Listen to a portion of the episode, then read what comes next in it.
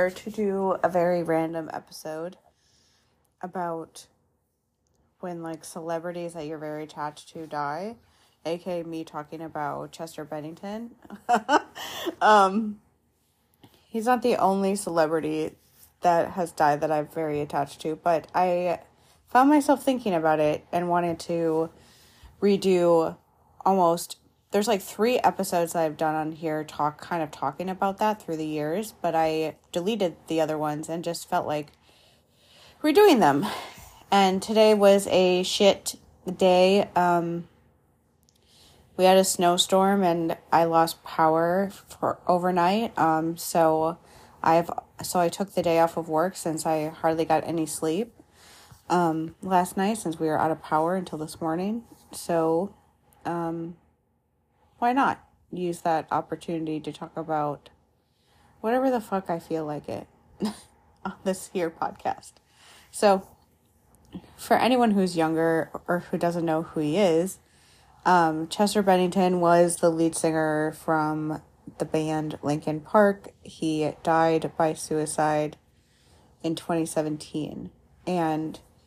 it's really one of those weird sort of life circumstances that I grew up listening to their music. Um, I can remember hearing Crawling when I was a junior in high school, which was back in 2001. And um, their CD came out like October of 2000. And that when I heard in the end, especially, I really loved it. Um, I really liked Crawling, but I especially liked In the End, and that's what made me get the CD. And um, ever since then, the two CDs, the first two CDs that they put out, um, were kind of the, it's kind of a stereotypical thing of like listening to the most popular CDs by a band. But it was more that those two CDs encapsulated my like mental state, which was that I was very depressed because of um because of my abusive family and like I didn't realize it. I knew that there was that Chester didn't have a, a good family just from their music, like duh. But I didn't realize at the time that he was also a child sexual sexual abuse victim either. Um and ended up like realizing it much later on. Um, it's one of those w- wild things that um, that I just felt like connected to his voice, his his um, singing voice was so beautiful, and um, yeah, I just always felt an attachment to him, and then by extension the rest of the band because, but it was all because of him. Um, and then realizing when I was an adult in 2018, when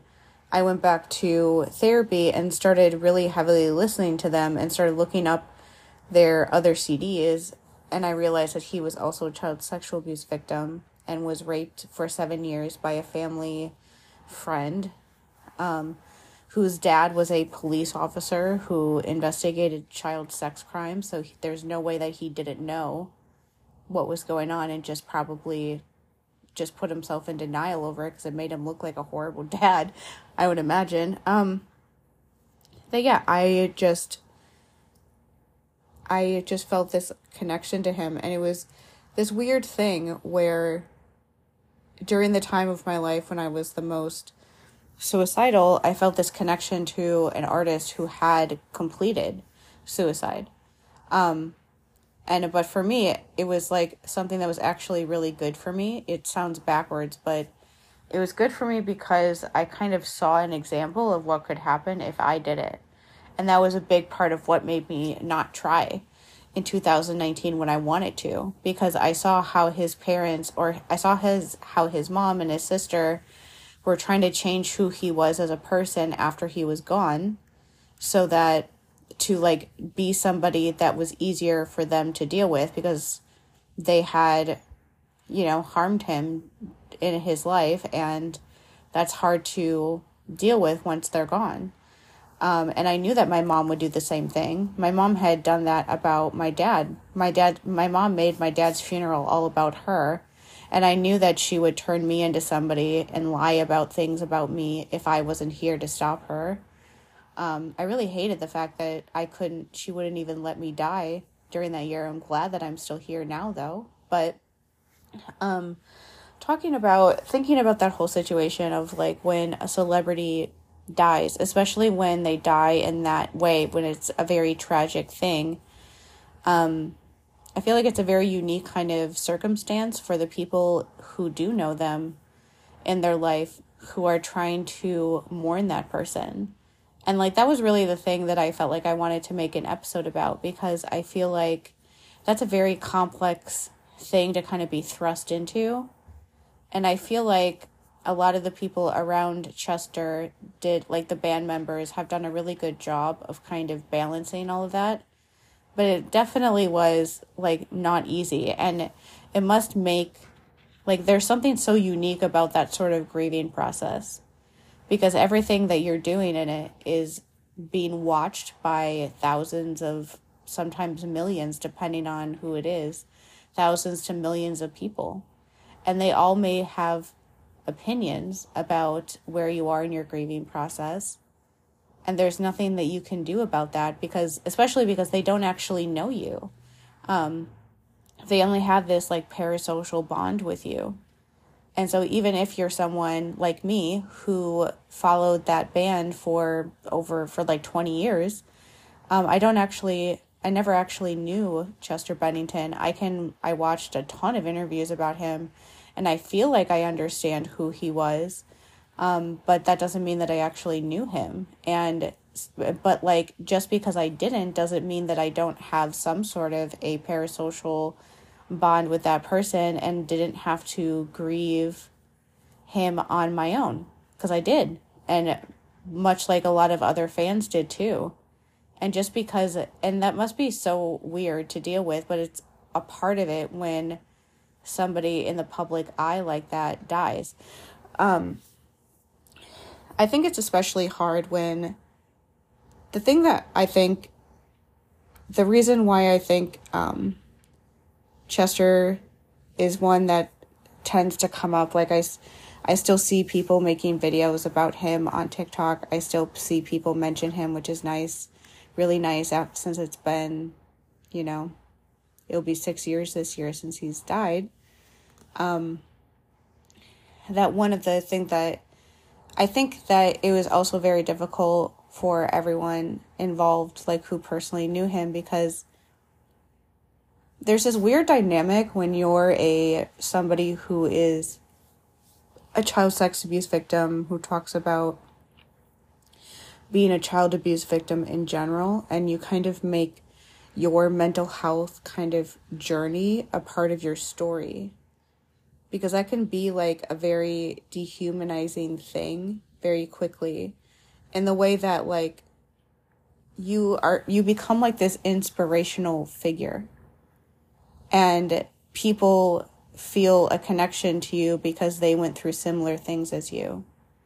And it can make you feel like you're not allowed to talk about when you're struggling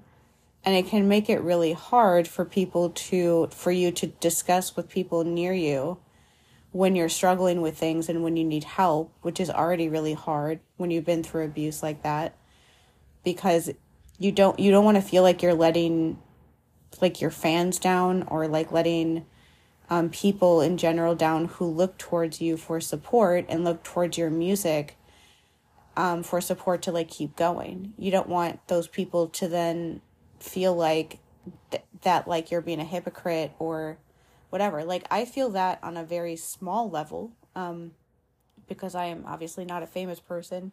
in any way shape or form. But I feel that on a small level with how I talk about on here and on TikTok and stuff about um especially on TikTok, I feel that kind of little bit of pressure but in an opposite way. So for me, like the way that I use TikTok and stuff is that I use it to talk about things that I'm struggling with and things that like as I'm going through things during the process of recovery or I see a video that reminds me of something that I struggled with in the past, I talk about it not only as a way for me to like deal with it, but also in the hopes that me talking about it will be helpful to somebody else. Or if there's something that I've dealt with, but I feel like I have a better understanding of it, I will make a video to talk about it in the hopes that somebody who's struggling with that will see it and they will have an easier time than I did figuring it out since they had somebody like me who's already been through it before there to like kind of help explain some stuff to make it easier.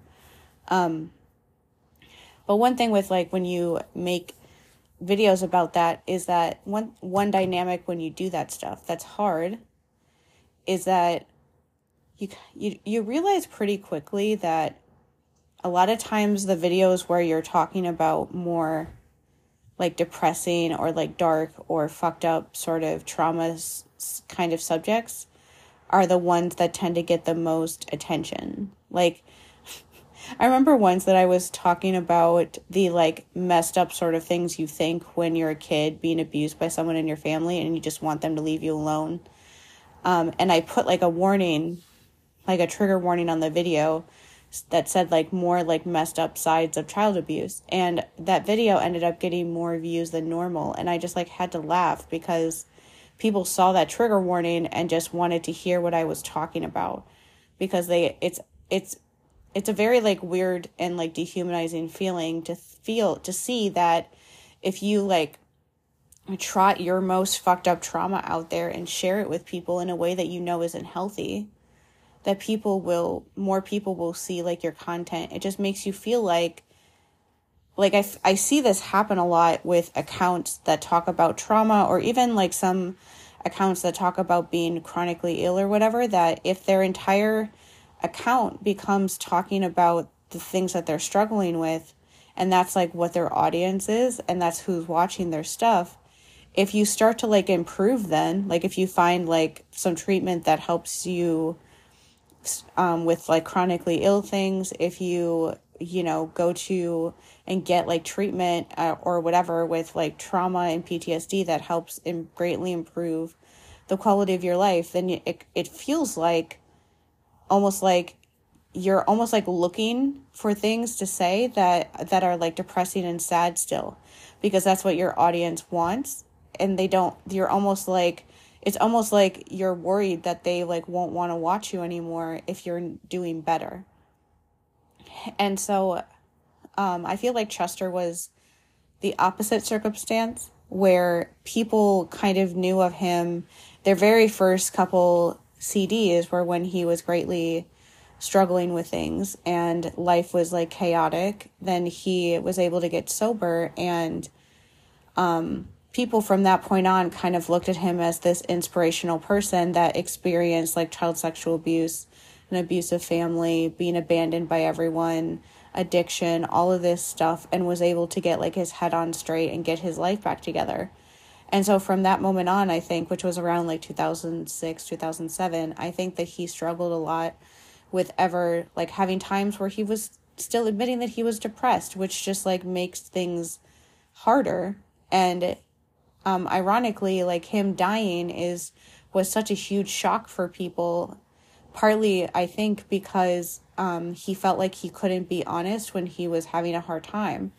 um, or like be honest when he was just struggling with things that were coming up. That that if like he had people to go to that he could talk to that stuff about, and felt like it wouldn't that he wouldn't be worried about like what people would think or if they would like worry about him more if he did because of all the back and forth that he's gone through in his life, then maybe things wouldn't have gone how they did. But like all of that stuff influences you. You can't, even in your own personal lives, like you can't act like that sort of pressure of knowing that people look up to you, people look to you as an inspirational figure, and you want to be able to be there for them and like almost show like what life can be like when you work on your on your shit and get through things like you want to be able to do that for people. But that's not like uh that's not like a but it also makes it really hard when things start struggling. And it makes it makes you feel almost like res- i would imagine that it would make you feel almost like resentful of the people that look up to you in that way because you would just almost wish that they wouldn't look at you anymore so that you would have the time and space in order to like just go through these things with the people close to you without having to worry that like your fans were going to find out that you were struggling again and panic and have to like deal with like their reaction as well. And and so I feel like one thing the reason why I wanted to make this episode really was um there was an uh that happened with Chester after he died with um his like best friend in the band whose name Mike Shinoda who is the the other writer of the band and the other singer and um, rapper besides Chester. And um, I found that dynamic really interesting when um, with the fans and things like that. Because like when when I first when I got like one thing that I didn't really explain in the beginning of this episode is that the whole reason why I only listened to their first two CDs for the first like however many years that I liked them from like 2001 to like 2018 um was because my mental space, like my mental health space, the way that I thought was stuck in those two CDs. And I didn't want to move forward even though I heard some of the songs from those other CDs and really liked them. I never searched them out or listened to them or anything because the things that I used their music for was they were like the band that I would go to when I was feeling angry and I was so afraid of ever being angry that it like um that listening to Chester and his music and him screaming songs on the first two CDs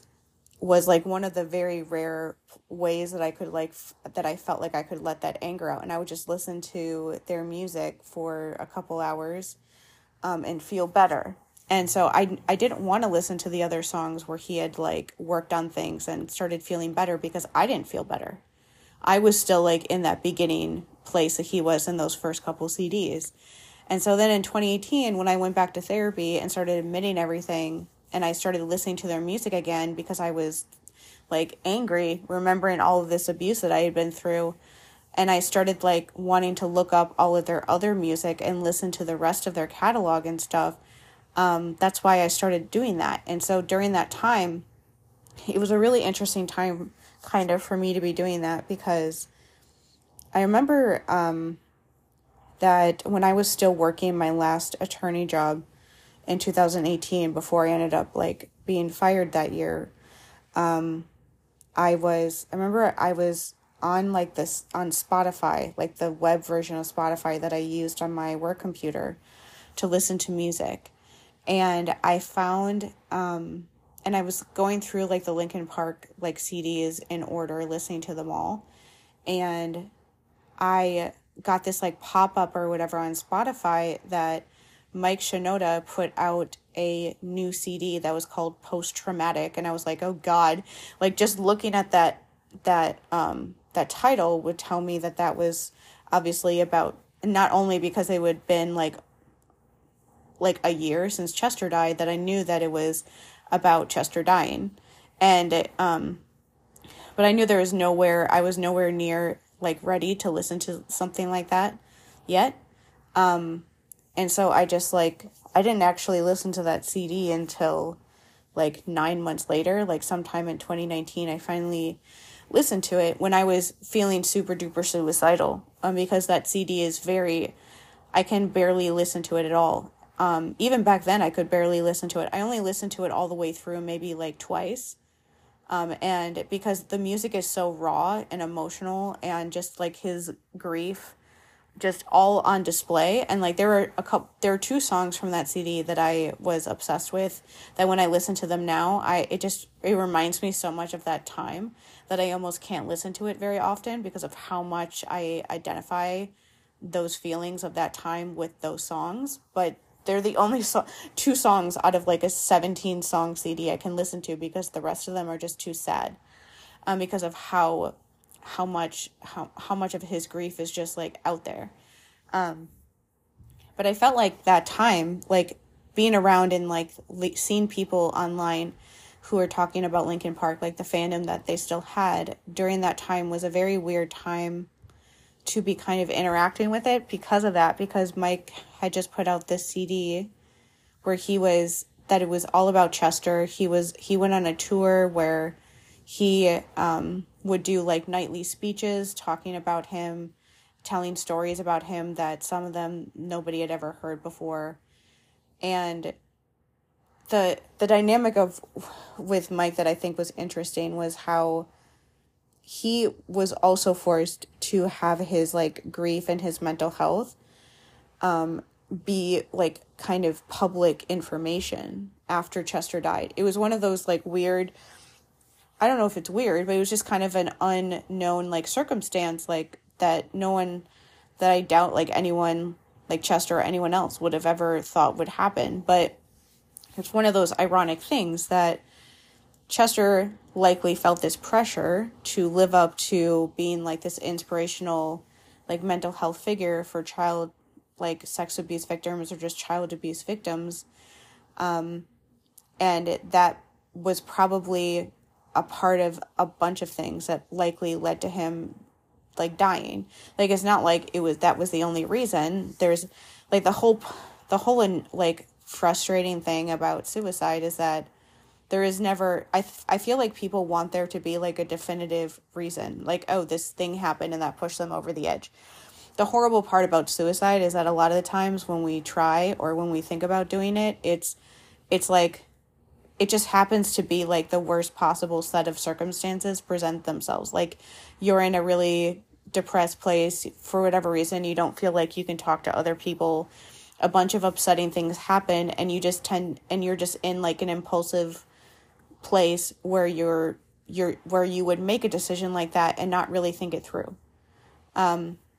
that's really why people do it which is why it's hard to ever say like oh they would never do that because you never know when somebody's going to be struggling and just feeling like impulsive like that and not and don't have somebody around or don't reach out to anybody to that could possibly like calm them down. You just never know. Um but what I was saying about Mike is that one of the things I thought was kind of ironic was that um, that dynamic of Chester feeling like he had to be like this inspirational person for people likely may have like contributed to him feeling like he had to hide when he was struggling mentally from his family and friends and stuff too because I know how that feels that I very much know how that feels. That's something very hard that when you've struggled big time and been super depressed and he talked about how he was super depressed in 2015 and 2016 um and was like feeling and was talking about how he was feeling better in 2017 and i believe him. I don't think that he was lying about that. But um you know you like i said you just never know when you're in like the worst place and have like an impulsive moment. Um but i i know what it's like to struggle like that hugely and then feel like this pressure to hide it from if when you do start struggling again feeling like this pressure to not bring it up to people because you don't want to worry people that you love after putting them after feeling like you put them through that the first time. You don't want them to feel like they need to worry about you again after things have improved and they don't have to do that. Like i remember in like 2020 and stuff that i was afraid to tell my sister things because anytime I ever mentioned that I felt that I was like, you know, going through a time where I was depressed or I was upset about something, she would like ask me all these questions if I was okay. And I could tell that she was doing that because she, you know, lived through two years of me being very much not okay. And it made me like start to, you know, pull away and not tell her about stuff like that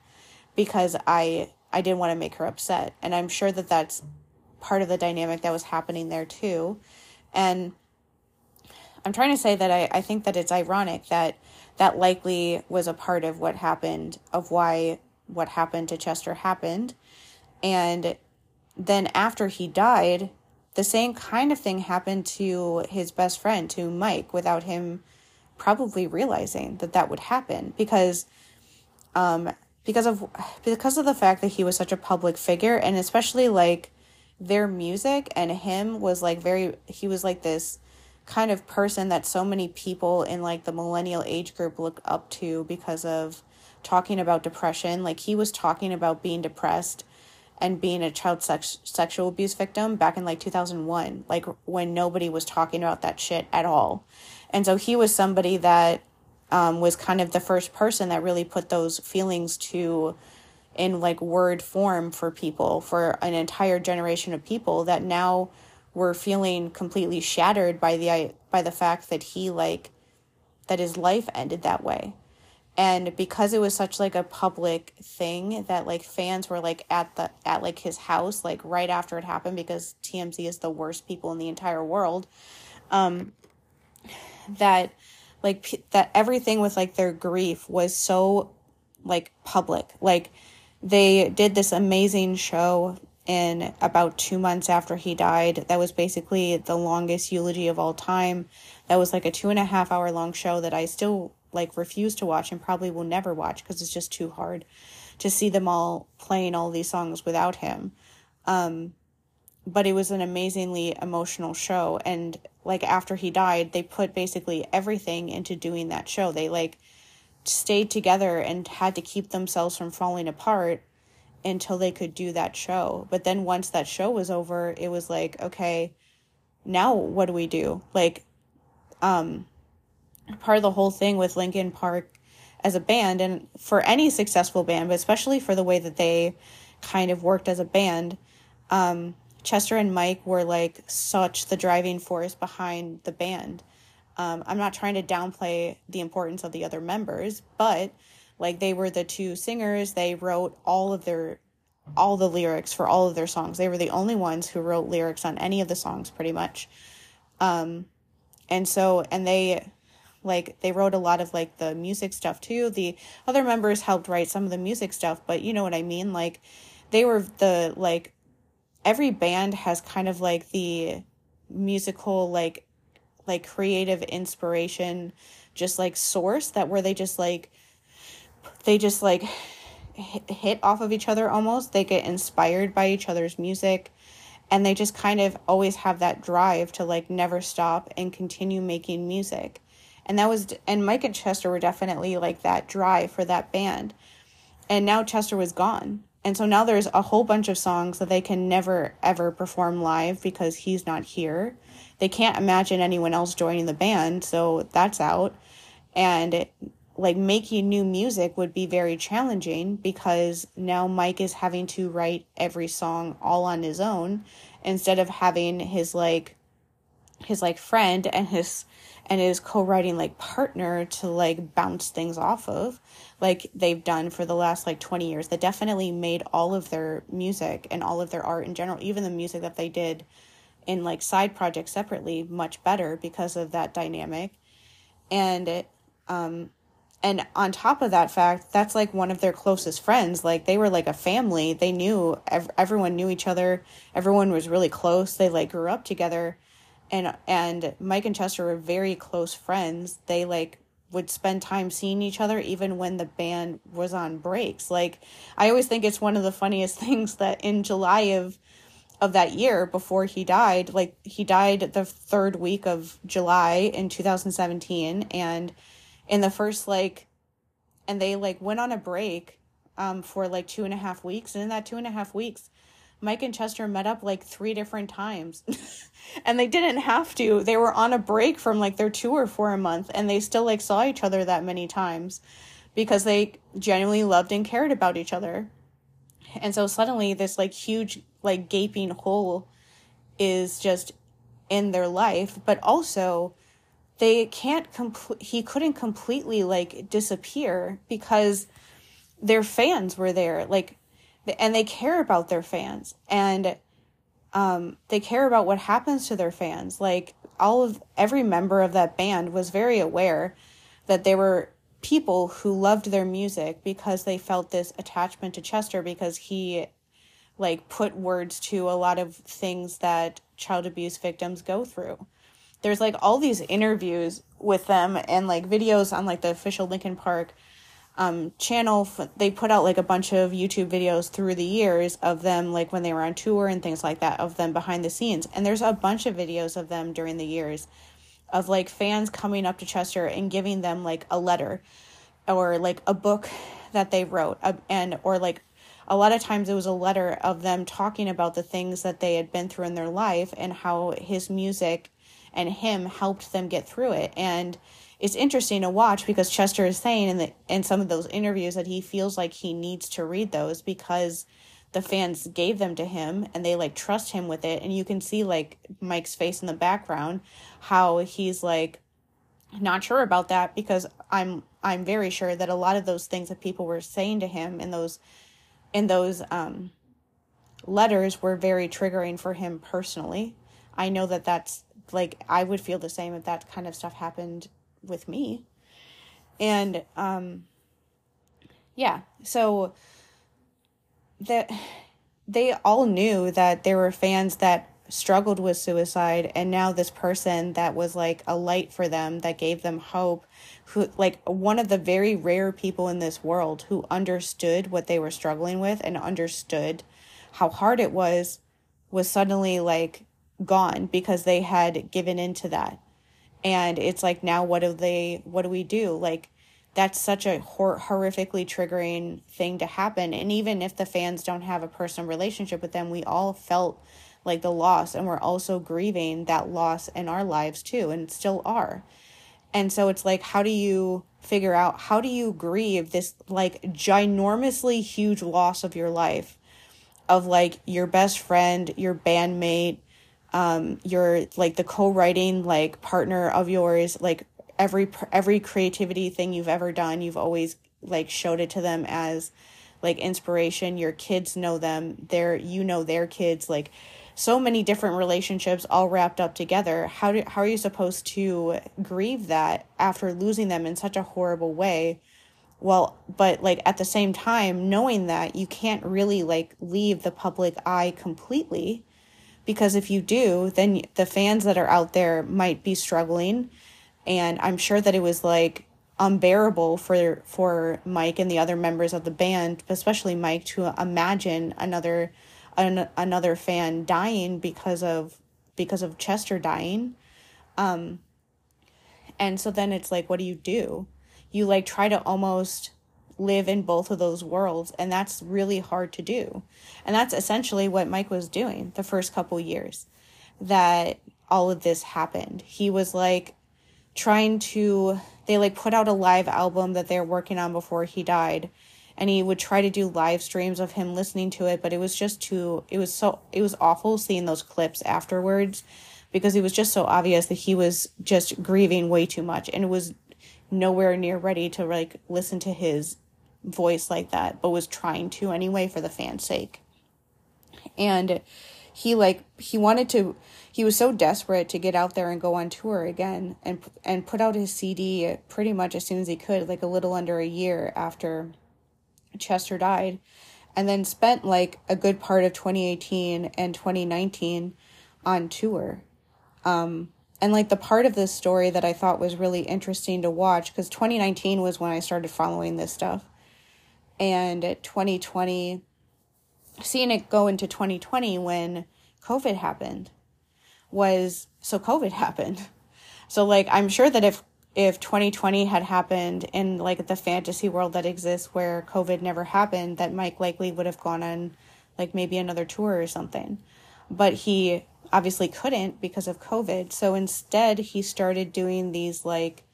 daily streams on Twitch. He would just like play for a couple hours or so, like experiment with like writing a new song, a little bit of music, on like the equipment he had or he would um sometimes he would like try to write lyrics or he would like have days where he would draw on his iPad and show the process of him making art and stuff like that. And it became a part of like his whole process but also I remember watching it during that time and being like glad that it was happening especially during like the first few months of um you know of 2020 when when everyone um, everyone had to stay home. Even when we could have masks, like how we there was no vaccine and we couldn't really go out and do anything, and it was kind of like a nice reprieve when like the all the BLM protests started and there's just horrible things happening on the news every single day. it was a nice reprieve during that time to have like a couple hour break of just being like creative to watch him be creative during that time. And, um, but I always remember that, I always remember thinking that, knowing also in the back of my mind that at some point he was, he should stop. I remember thinking like at some point you're, dude, you're going to have to stop going live like this because you need to like, you need to like take space for yourself. Um, you need to like make go through like the more of the grieving process privately again. Like he was kind of forced to put everything out there after Chester died because he wanted to make sure that their fans were okay. And and that and they're forever grateful and like dedicated to him for that. The post traumatic CD that he put out in 2018 is honestly the best CD I've ever heard when it comes to talking about the complexities of somebody dying in, in your life, especially from suicide, and all the different feelings and emotions that come with something like that when you're the best friend of the person who does it. And, or just like close to the person who does it. And, um, and it, it's an amazing gift for the fans. And like the CD that he, or the, the tour that he went on was very special. And the clips from it are always going to, I think, make people cry because they're just him very putting very much putting himself out there in a way that he usually beforehand didn't. It was very much him like going through the grieving process in front of his fans, in front of their fans. Um and but like at some point during that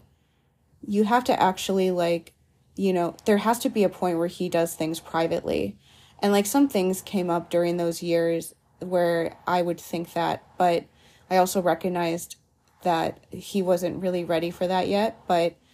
like I remember that like some fans were upset, like a fan that I became like friendly with online. I remember her telling me that before I was around that in 2017, um, end of 2017, that there were a couple times that Mike would make comments about like, oh well, like I can't be there to check on him all the time and things like that. And I was like, yeah, that's the kind of stuff you say when you're grieving and you're a huge mess because you're blaming yourself and you're trying to push back on that blame and i'm like but i but i remember telling them like to, to try not to hold that against him because that's the things that you say when you're like overwhelmed with grief and you don't know what to do. And like because because he was such like a beloved figure for Linkin Park fans especially after Chester died so many people were really scared and worried about how he would be and how he would survive because everyone knew how close they were that like everything he said like that when you're when he was somebody seriously grieving and just like traumatized and and just like lost was like being picked apart by fans. Every single single thing he said was so important to people. And so like you one of the things that i tend to say about people who are um people like trauma victims is that you need to be able to make mistakes. And he wasn't really he made some mistakes but it was very hard for him to do that because he knew that every time he made a mistake likely like the there would be like a fan reaction to those mistakes and there was. And it's that kind of pressure is just not something that someone can live under for a long time. And then when like chester's ridiculous family started scapegoating Mike for all of their grief, like trying to say that he was a bad person and not a good friend to Chester and things like that, purely because they just couldn't handle the fact that this person and their family died by suicide because of what they went through when he was a child that they abandoned him to. Um, like that stuff just made all of that made it much worse that there was like this group of people that were trying to make Mike look bad and so those few times when he would make a mistake publicly, it like always brought this discourse of like, see, we're right about him. And that's just like and that also was very hard on the fans. It was horrible to watch that happen in front of us. And like that just made all of the grief from everything even more complicated because Chester is a human being. He's a person. He was a flawed human. He was not a perfect angel he would make mistakes too. He did make mistakes in his life. He talked about that pretty extensively. But like when but like that kind of dynamic makes you feel like you need and like when somebody dies it's very normal to kind of look back at them and be able to, to the only way to like really like work through huge grief like that is to let yourself acknowledge the parts of them that bothered you the things that made that they did that made you upset the stuff that you're mad at them over the the times when you're frustrated at them because of because of the fact that they're now gone. And it, in that like climate though it was like impossible for any of that to be happening because of how the fans were like almost deifying him after he was gone. And i admit that i would i was a part of that too because because he was gone. And that's just like people's when you love someone even like a celebrity and then they die that's just the response that people have because you don't want to remember the things about them that maybe weren't that good you want to only remember the stuff that made you love them in the first place. Um, and so, one thing I thought was really interesting watching that whole thing was I remember a lot of the Linkin Park fans that I would run into online didn't like me because I pointed out the fact that, like, yeah, Mike definitely was probably suicidal in his way too. And you can hear it in a lot of the music that he made for on his post traumatic CD. And yeah, there's going to be a time where he's not going to be like around in the public light as much and Linkin Park will probably never get back together and put out new music because it would be really hard to do that. It not only personally like really traumatizing and triggering for them but also like hard in the way that the way that the band worked before doesn't exist anymore. And so like how can you how can you go back to that and make it work without this other person there? It's it would be very challenging. Um, and people get upset because they didn't want to give up on the idea that they would get back together one day, which I can understand why, especially with like grieving. But I also, I don't know, by that point, I had gone through too much trauma stuff where I just like couldn't, I didn't want to be like, um, putting my head in the sand about that. I, I like couldn't because I just knew too much about trauma that I was just like, I know that this likely is how these things are going to go. And yeah, that's how it's gone. It's been, six years and they've never put out new music and they're in the same place that they were back in like 2018 and i can't blame them for it. I honestly think that it would be a bad idea for them like personally like for their mental health if they tried to like go on tour again or if they tried to make new music because of how hard all of that would now be. Um but i i so in, in 2020 when mike was doing those like weekly live streams at some point in like the fall and stuff I've I stopped watching them, but at some point he stopped doing them and um and started finally being able to like mourn his friend in private and go through all of those changes that they that his life needed to go through when a ginormous part of his life was suddenly gone. He was finally able to do it because one thing with like that I noticed that I thought was kind of a unique thing for this situation, or I don't know if it was completely unique, but I found it to be, was um part of the whole thing of of Mike's kind of journey of of having to like grieve Chester in a public way because being afraid about the fans was that like he immediately went into making new music as a way to grieve him, which makes sense. That's the way that like most musicians out there or most people who are creative like i when i get upset like when i get upset by something like if something happens that really upsets me and i um and if i have any paint at all in my apartment even if i don't have any like new canvases i will take a painting that i don't like as much off my wall and and paint because like doing that creative thing is the way that i cope with those upsetting feelings. And so for him going through all of that, he had to that making music was his way of coping. And it also was this whole thing too of like that he talked about a lot was that he had been making music with Chester since like 1998 and he was like scared that he wouldn't be able to do it anymore that he wouldn't be able to make good music without him and he needed to kind of like prove that he could like he was so scared by that idea that he needed to prove to himself that he could do it. And so then he put all of his everything into putting out the post traumatic CD. But the thing about that CD though is that the entire it's all about Chester. It's all about grieving him. At the entire CD is all about him essentially. and what he went through when he died. And so there's the thing that Mike was really af- uh, like afraid of or like didn't know what was going to happen like I'm sure the other members of the band were also struggling with too was like what are who are we now if we're not this band like I never said this before which I meant to but um, Linkin Park was a band that was very much like always kind of doing something. Like some bands will like take breaks for a few years and disappear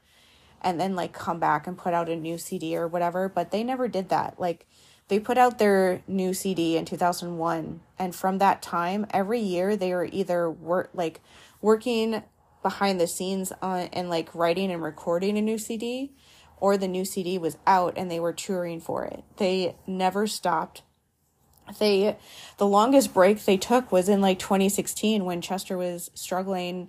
with mental health stuff and so they're like forced to take a little bit longer of a break than they normally would have. Um but other than that, they like were always putting out new music and new CDs through the years. And so him dying in 2017 was like the first time really since like 2000 when their first CD came out where they all like really were able to take a complete break and just like stop and just stop. And um and so like because of that, I would like that would make like the whole grieving process also super complicated because it's like we've never done this before. And so now like who are we? Like like they still obviously love each other and care about each other and will see each other regardless of if they're like making music. But like the band and making new music is what kind of like kept them all in each other's lives that way. So now you have to like make um, more of an effort to see each other. Now you're not going to see each other as often because you don't have uh, like a CD to write, you don't have tours to go on together, um, and and and also it's like a thing of like after losing someone that way, do I even want to make music like that anymore? Um, do, is this what I want to do, or do I do I want to do something different? Is there something else that I want to do instead? Like, there's so many different things that you would have to go through with that. And you would and you have to figure that stuff out outside of the public eye where you have the time to really figure that out which is really hard when you have like a whole like fan base that's kind of like missing you and like wanting you to come back. Like it must be and like I know that Chester and Linkin Park is not the only group or musical group or artist or or like you know celebrity to go through something like this like um like Chadwick Boseman nobody had any idea none that he had cancer until he died from it. No one had any idea that he even was sick. And so that's kind of the same sort of thing that like people love him and miss him greatly. And he means so much to a lot of people. Um that but like that grief is very different for for us as his like almost fans as opposed to what his like his wife and kids and his family feels about him being gone. And it's just very it's a very complex thing i think for when a public figure like that dies because like part of your grief is always public but that can only go on for so long. Like like some of the ridiculous stuff that people would do about like because the thing that tends to happen is that people like pick apart what you say. Like people started picking apart what Mike would say publicly and be like, "Oh, maybe this is secretly about Chester." Every song that he puts out, people are always going to wonder if it's about Chester. And the new like new artists that he likes, they're going to think uh, like do they remind him of Chester? Um because that stuff would happen if he, and like on Chester's birthday, if he didn't post anything on his Instagram, people would be like, "Oh, Mike doesn't care about him." But it's like, no, he felt obligated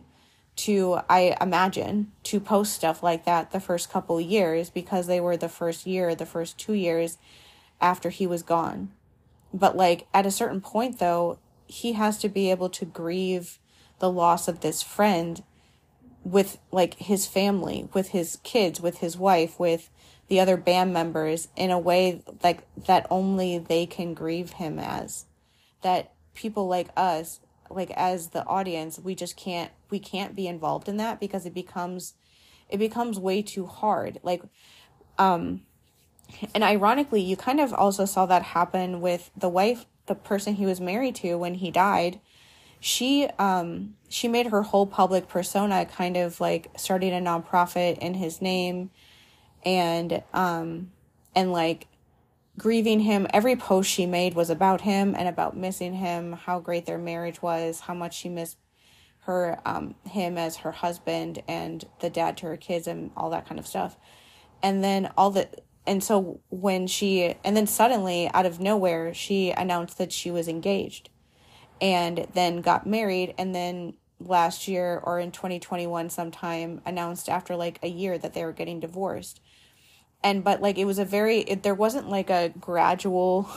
like thing when that happened. It was like her posting nonstop about how much she missed chester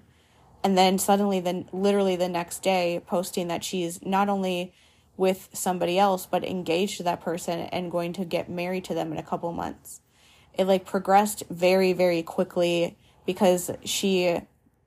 because her she because she kind of made her grief like her entire personality on social media. And when you do something like that it be like when you make your grief so public it be in like the way that she did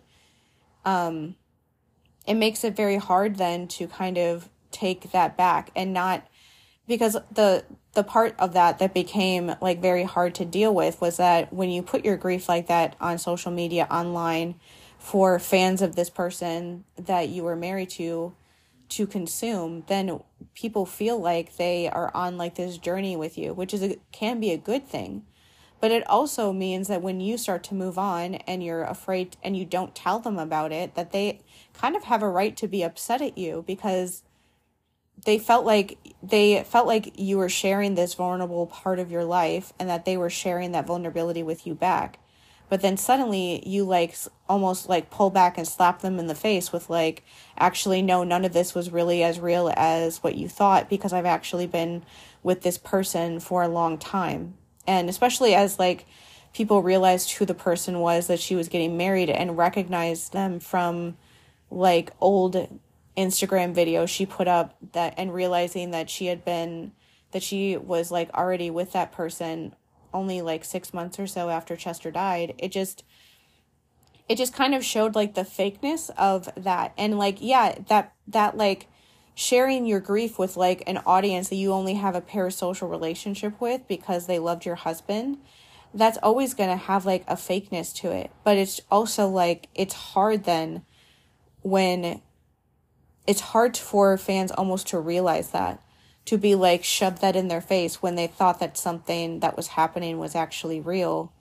and then realizing actually no it wasn't. This person has been hiding a huge parts of their life from me and it's a very complicated thing of like they're sharing this super personal stuff but not sharing this other stuff. So how am i supposed to feel about it? That's that's kind of why like grief in these situations needs to be private. It needs to be private because it's the only way that the people involved really have a chance at all of ever like dealing with it and working through like the PTSD, the trauma from lo- losing someone like that in a real way and being able to like move on with your life and deal with it with the help of a therapist hopefully. Um because that's a huge loss. That's a huge huge loss and the only way to deal with it is offline. And i i don't know. I just because chester is someone that i've always felt a very huge connection to even in the years before i realized why i felt that connection to i like watching all of that happen especially it's just one of those weird things of my life that the time of my life when i was super duper depressed that his story was something that i could get invested in that kind of helped me stay alive. Like ironically, like his family being so horrible helped me realize that that's how bad my family would be. So I was like, I can't kill myself then. And like watching like Mike Shinoda and especially Mike Shinoda in interviews just be like so grief stricken about him and listening to the music where he was putting that out there and seeing how sad so many people were after he died reminded me of like okay even if i don't think my life means anything all these people are so sad that that he's gone and he probably felt the exact same way as me so i need to then stay around because if these people are this sad about him, even though I'm not like this super famous, really talented singer, there's probably people in my life that I've met that would be this sad about me. And so I can't so I can't die. I can't do that. And it's just it was this really interesting thing for me to experience where the more healthy I got with my mental health, like the more I saw also like in a weird way Mike Shinoda also seemed to get healthier with dealing with the grief that he was dealing with and being able to finally put his private life back in like private and not feel like he needs to put everything out there anymore. And I'm really like honestly, it sounds weird because COVID was obviously horrific. Um, but I, but at least for them, for him and the other members of the band too, I feel like it was actually a really almost good thing for them to experience for that to happen at that time because it gave him a reason to kind of be at home and like work through all of that. Like part of the fear that he had with music was that he couldn't he was afraid that he couldn't make music without it being about Chester or um, with him there. And like after all of that happened, COVID happening where they couldn't do like tours or anything like that. Still, even now, people aren't touring like they normally would, and it's been like three years. That time gave him a bunch of time to figure out how to like make music, how to be creative again out without Chester around to like pump pump him up and like without him there as like a, a person to like bounce things off of. And it and he figured it out. Eventually he figured it out. Like people are always asking him if he's going to put out a new cd but honestly i'd be surprised if he did just because of the commitment that would take.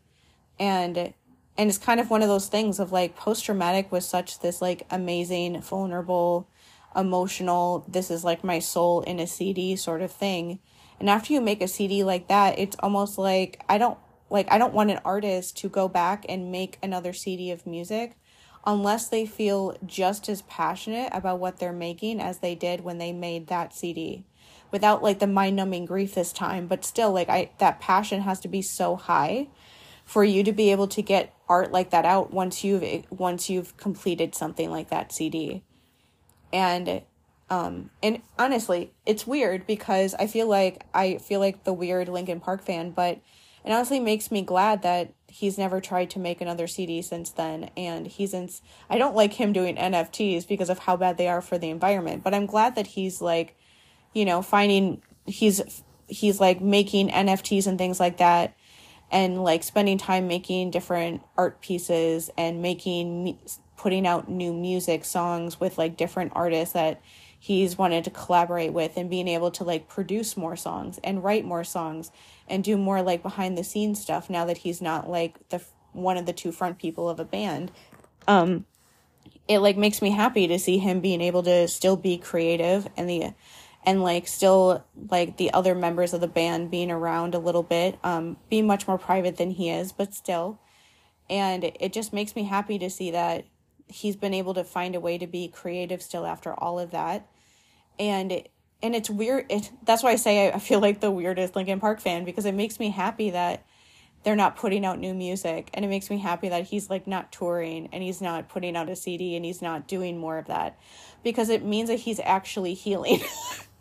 He it means that he's actually like recovering from that horror that like just huge trauma like huge huge trauma of that loss that he's actually taking the time to stop and like work through what he wants to do. Because like a loss like that would take years to recover from. Like years and years and years. And it's so nice to like see it's very rare i feel to find somebody in the public space like a celebrity that is able to kind of disappear like that and really take the time to um to do that without like just going back because it's easier and more fun to get like ador- admiration from the fans, but this is one circumstance where I feel like it worked out the best way it possibly could. And yeah, I hope that any other artist who, uh, any of their band that ever loses someone tragically like this, I want to believe it won't happen again, but I'm not that naive. That I hope that they can almost go back and look at this situation and get an or get advice from them as to how to deal with it because like this situation is pretty much the best case scenario of like how to handle when one of your best friends who is also the lead singer and co-writer of your band just dies like that. Um, instead of all the other ways that people handle it sometimes that's really not so good